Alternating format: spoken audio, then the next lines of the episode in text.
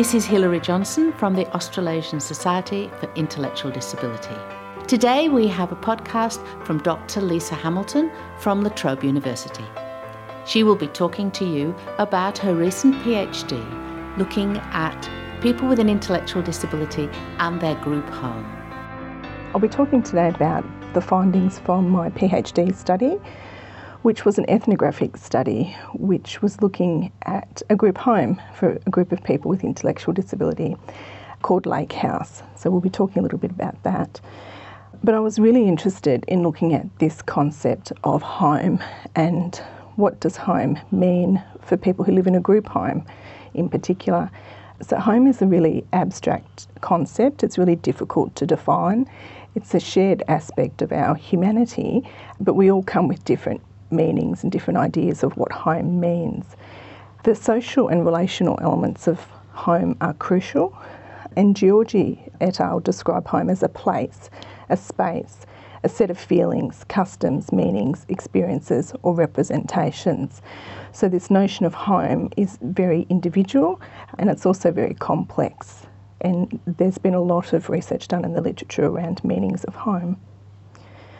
However, when we look at home for people with intellectual disability, there's an immediate disparity in the literature. So home for people with intellectual disability is predominantly explored through the service system. It's very service-centric and it's explored as a service model. And the dominant model of accommodation and support for people with intellectual disability is the group home, the group home model. And group homes have emerged from an institutional history, which is the legacy that still influences us today. Chris Bigby, in a recent presentation, mentioned that in Australia in two thousand seventeen, there were approximately seventeen thousand people who are living in group homes, and most of the people who are living in group homes have an intellectual disability. And over time, the group home model may change, but at this moment in time, it remains the dominant model of accommodation and support. So I was really interested in the experiences of people with intellectual disability who live in the group home, and what does that mean? There's a paucity of knowledge around home from the perspectives of people who live in group homes, and part of the reason for that is that the way that we measure quality outcomes in group homes is inaccessible for people with intellectual disability. It's often measured through quality standards or in particular ways like uh, interviews, verbal interviews, which might be inaccessible for people with more severe or profound intellectual disability.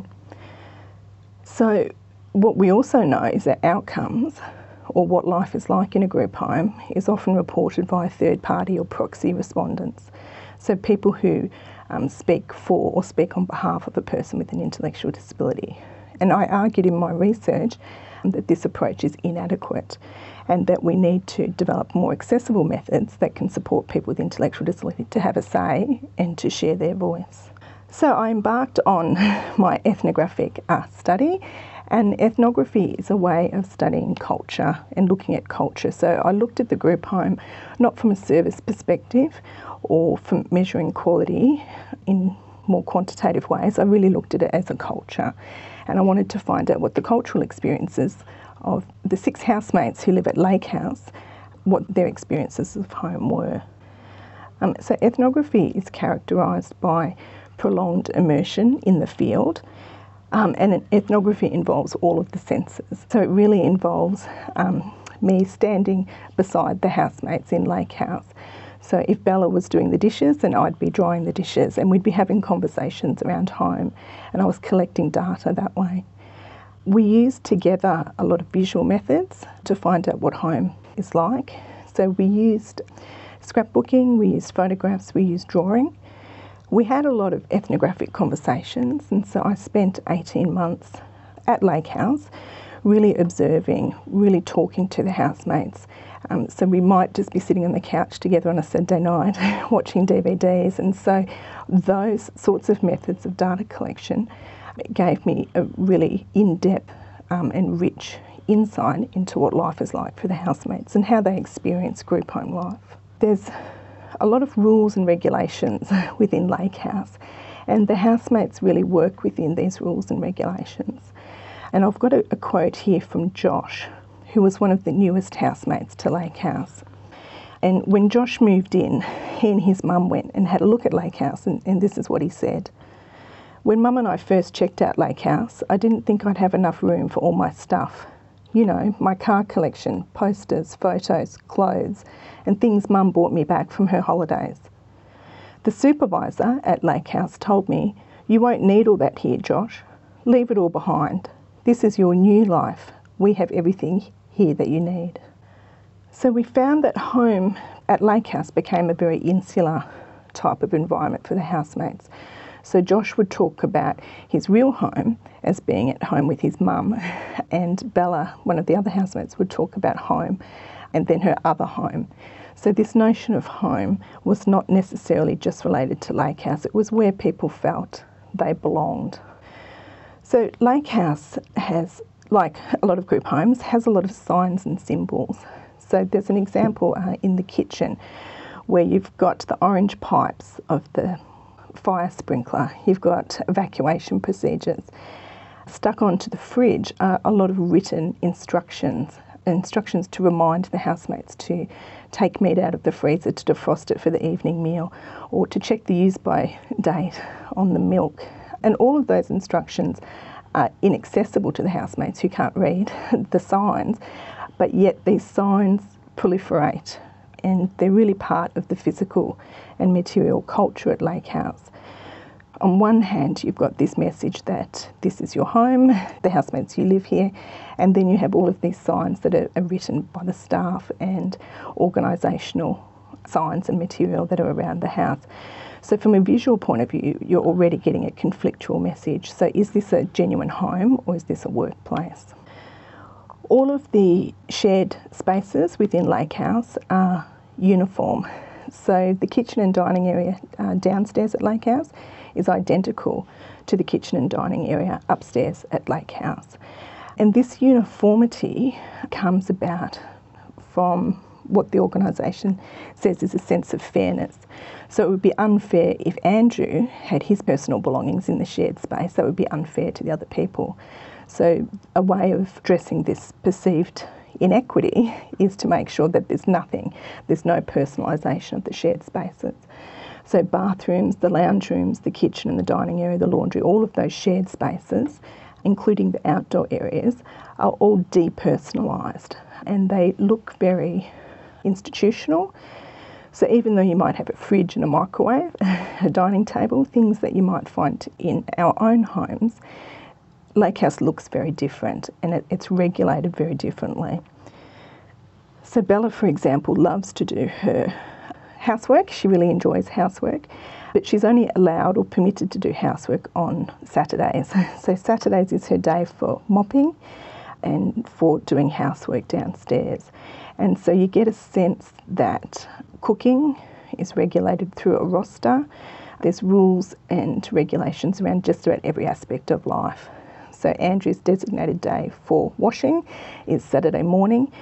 Um, if he wanted to do his washing on a Wednesday night, then he wouldn't be permitted to do that. So you find out from the housemates how their lives are really regulated and structured according to these, these staff routines. At Lake House, there's also a really pervasive sense of fear, and the housemates talked a lot about being worried about getting into trouble. So we had an example one day where Bella had been mopping the bathroom downstairs and the mop had broken. So she came out to the other housemates and I, and she was really upset about the broken mop. And so we were thinking, well, what can we do around this? Now, if you or I broke a mop at our home, it would be inconsequential. We wouldn't really worry about it. But at, at Lake House, there was a real trepidation and a sense of fear around the broken mop. So the housemates worked together and Josh suggested that why don't we chuck the mop over the fence. So they chucked the mop over the neighbour's fence, but at the back of Lake House there's a row of four mops, and with this broken mop it left a gap there in this uniform, neat array. So there was also the problem that now there were three mops and there was this vacant space, but there were also four buckets. And the four buckets was a symbol that there was something not quite right. So when the supervisor came on, the housemates knew that they would identify that and say that there's something not quite right. So the housemates banded together and chucked the mop and the bucket over the neighbour's fence. And it's these types of negotiations that the housemates do on a regular basis um, to avoid getting into trouble. And this notion of getting into trouble for some of the housemates is a legacy that they've had from other group homes that they've lived in. And for other housemates who, like Josh, who, who've recently joined Lake House, they soon come to understand that this is the culture at Lake House. So we have to behave in a way that the supervisors expect. We have to be very compliant. We can't change the rosters. We can't change the rules and regulations. And so the housemates work within, within these constraints. One of the other ways that the housemates and I worked together to really look at, at home is we took lots of photographs. And these photographs were really terrific ways of capturing aspects of Lake House. And so the housemates were always the ones behind the camera. So they were the ones choosing which photographs to take. And then we would chat and we would talk about it. So what does this photograph mean to you? And using visual methods was a really good way of working together to find out more about home. So if I had have used uh, interview as, as a method for data collection, for example, it would have really been an inaccessible method for the housemates at Lake House. So together we needed to work together and find different ways of finding what, out what home means to the housemates. So the findings from my PhD about what home means to the housemates who live at Lake House, they said that home is about meaningful relationships. So it's about the quality of the relationships that they have with the other people that they live with and also with the supervisors. It's about having somewhere where you belong. So you, somewhere to come home to was really important. The housemates talked about home being a sanctuary from the outside world, about having choice, about having autonomy, and about self-expression. So all of those elements of home or meanings of home that the housemates identified are exactly the same as, as what's been identified in the literature for people without an intellectual disability. We can see from the examples how home is experienced very differently. So self-expression, for example, is limited to an individual's bedroom. So in the bedroom, people can put up posters or put up um, pictures or display photographs so they can have self-expression and choice within their bedroom. But that choice is limited, so they can't have any of that in, in the shared areas, for example. So the ways in which the housemates construct home and what home means for them looks a little different in the group home. So the findings from my PhD study really challenged this notion in the literature on home, which really romanticises home as a perfect space or a sanctuary or an ideal space. And so what I found through my experiences with the housemates at Lake House is that home is experienced at the same time as both positive and negative. It's neither one nor the other in its entirety. The housemates of Lake House illustrated ways that they create home within this non-home environment within which they live. And they demonstrated a sense of camaraderie, creativity and tenacity in their homemaking, which at times often conflicted with the rules and regulations of the group home. So when we're thinking about group homes and group homes being the dominant model of contemporary accommodation and support for people with intellectual disability, there's no doubt that group homes, that people with intellectual disability who live in group homes experience better outcomes and a better quality of life than when people lived in institutions. However, comparing group homes to institutions is inadequate. So we need to think of other ways of quality, measuring quality, or thinking about, is this a good group home or is this a good place to live? So there are other models of accommodation and support, such as cluster housing or shared supported accommodation, and these models are really worth uh, considering, but for the short to medium term future at least, group homes will be the dominant, will remain the dominant model of accommodation and support. What we also know is that there continues to be a, a real lack of knowledge about what group home life is like from the perspectives of people with intellectual disability. So the findings of, from my study argue that group homes should be conceptualised as genuine homes first and foremost, and that we should steer away from only considering group homes from a service-centric perspective. So this, however, poses some significant challenges, particularly with the National Disability Insurance Scheme, where home uh, is conceptualised uh, within the scheme as housing and support. And the question arises then, like, how can home and how can a genuine home be purchased?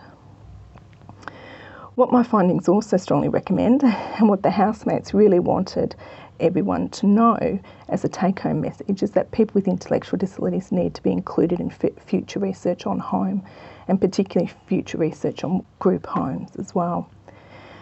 And that the current methods of measuring quality need to be made accessible to people with an intellectual disability. So those of us who are working within group homes or researching within group homes, we need to change the way that we ask the questions.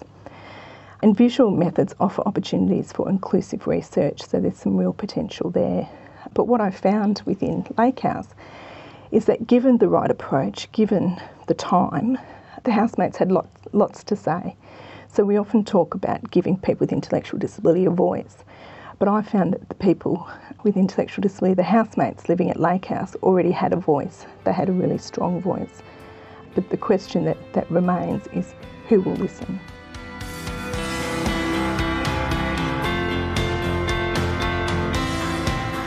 Thanks for tuning in today.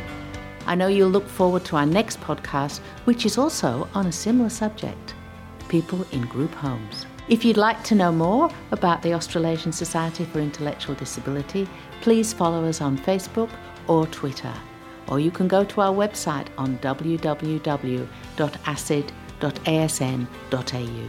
Thank you to the producers, Sophia Tipping and Buffy Gorilla. See you soon.